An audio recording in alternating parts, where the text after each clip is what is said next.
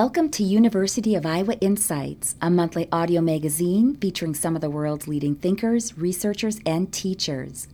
In the April 2010 edition of our program, Christopher Clare talks with pediatrician Linda Cooper Brown about kids who are picky eaters and how to encourage a balanced diet. Lois Gray interviews Susan Assouline, Associate Director of the College of Education's Belin Blank Center, about the first National Center for Twice Exceptional Students, which is being established at the University of Iowa.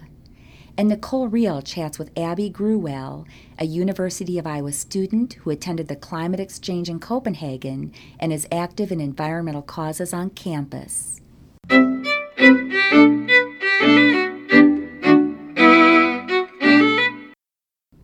Linda Cooper Brown of UI Children's Hospital why are kids picky eaters? Some children have medical or physical problems um, or conditions that have prevented them from learning to eat a variety of foods. And then there are some children who develop food selectivity by either type or by texture because of some preference that, or unknown reason. Um, but no matter how the behavior starts, it often continues because the pickiness is to the child's advantage he or she then has learned to avoid non preferred or new foods um, and get maybe the more preferred foods or some other desired outcome instead. So, how should parents deal with these finicky tastes? Okay, uh, several strategies that, that come to mind. Um, have, stru- have scheduled meals and snacks. Um, don't allow your child to eat between the scheduled meals and snacks, so no grazing, as we might call it. Offer small amounts of a variety of foods. And if your child refuses a food, offer it again at meals or snacks on other days and don't give up. Also, be a good role model. If um, you cannot expect your child to try new foods or eat a well balanced diet if you don't uh, do it yourself. What shouldn't parents do? One is um, do not make a request of your child that's going to result in you giving up or giving in. In other words, don't tell your child that he or she cannot leave the table until they've eaten a particular food um, because kids can be very stubborn and chances are they will be able to outweight you. The other is uh, don't become a short order cook and constantly make alternative meals. It's okay to occasionally prepare favorite foods, but do so as part of the menu from the start and not because your child has refused your food selections at that meal. How should parents introduce new foods to these picky eaters? um, start with a small request, such as eating one small bite of a new or a non preferred food, um, even allowing your child to select which food they want to try. And then provide access to a highly preferred activity immediately after that meal at which he or she has complied with that small request. Rewards aren't going to be needed uh, in the long run once the child uh, gets into the habit of at least trying a new food. So, should food itself ever be used as a reward? I would discourage food as a reward when possible. Actually, special activities and privileges, especially ones that involve parents and peers, are often uh, a more powerful reward than food.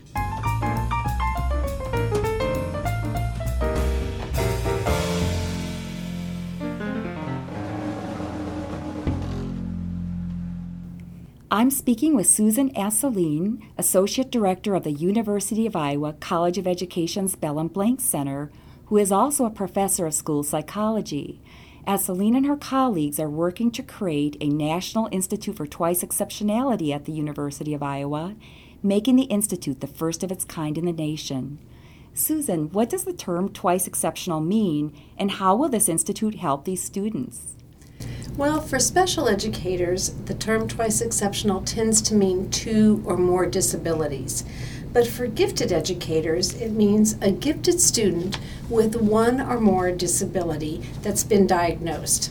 This is a simple definition, and it doesn't really convey the complex nature of this entire phenomenon. Sometimes the next question after this, and I don't know if this is your question, is how many students are twice exceptional? That's also not easily determined because of the lack of national consensus about identification of giftedness and diagnosis of disability. So, how might a parent or educator know if a daughter, son, or student is possibly twice exceptional? Parents and educators are both very astute and oftentimes will say to us, We know that our student is very bright. He might be really verbal, or she might have trouble with writing assignments or staying focused. It's not uncommon, actually, to hear that people think that a student is lazy or unmotivated. However, my colleagues, Dr. Megan Foley Nicpon and Claire Whiteman, and I contend that it's the rare student who's actually lazy. If there's an inconsistency in behavior, then we say let's dig into the cognitive, affective, and achievement profiles to better understand what's happening. The only way to effectively rule out the presence of a disability is to have a comprehensive evaluation by a professional with a strong background in both gifted and special education. And Susan, why are these students at significant risk in America's schools, and what is to be gained by identifying these students and providing resources? They are at risk because their talent area may go undeveloped. When talent is not developed, it's a personal, family, community, and national loss. Our job is to discover talent and development. A disability may impede that discovery or the development, but once it's diagnosed, then intervention and accommodations can be implemented. Barriers are removed. We've been speaking with Susan Assouline, Associate Director of the University of Iowa's Belin Blank Center. For more information, visit the University of Iowa Belin Blank Center website at www.education.uiowa.edu forward slash Belin Blank.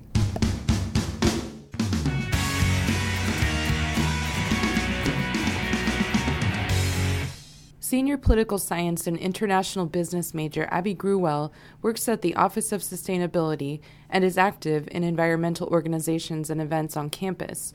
She was part of a University of Iowa group that attended the Climate Change Summit in Copenhagen in December. Today, she explains what it was like and what she learned from the experience. Abby, for people who aren't familiar, could you explain what the summit was all about? Sure. So, there have been a number of conferences uh, regarding the climate uh, exchange, and they've been going on. I guess there have been 14 of them before. This is the COP15, so uh, it's really the goal to bring everyone together and uh, create a binding commitment to reduce emissions and set out a framework about how they were going to do that. Who were all the players that were in Copenhagen? Well, there were, uh, you know, 193 countries, and so it was really interesting to see uh, you know countryside never even heard of before, and they sort of acted together in blocks. There were the G77, the the smaller poor countries, generally African countries, then supported by China and uh, India, and sort of depending on the agreement, a few other people.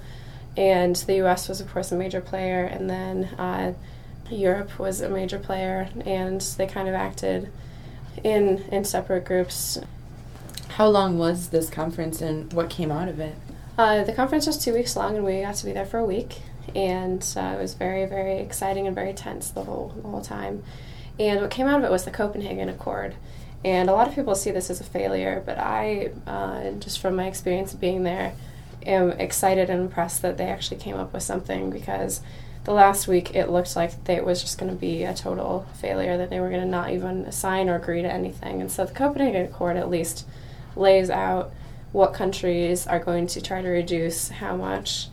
And even though it's not legally binding, it's important for them to at least set that goal.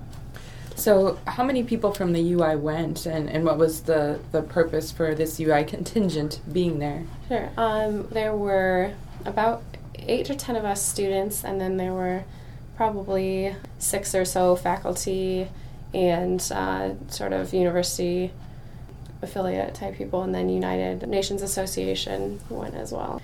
And it was really, I think, for us almost just educational and being able to go there and take our experiences back to Iowa and share what we've learned about international climate change and, and what needs to happen to move forward on that.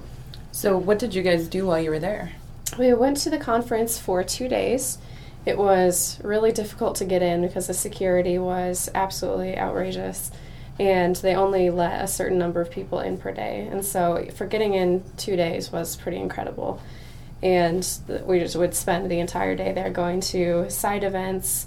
Uh, we usually weren't allowed to go into the area with all of the heads of state, but we went to a lot of side events. We went to other conferences in the city. There were a lot of side conferences. Uh, we talked with a lot of people about climate change and went to presentations. So it was really a, a packed week.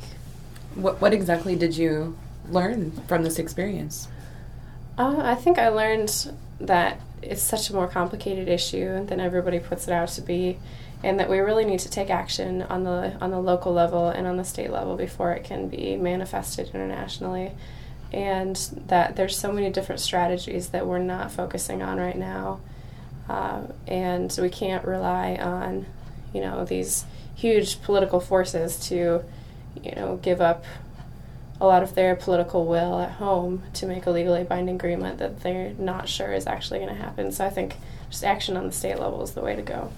Since returning from the summit in Copenhagen, Abby has been involved in organizing a conference about environmental issues at the UI. The Green Summit will take place Friday, April 23rd during Earth Week. For more information, visit www.thegreensummit2010.com.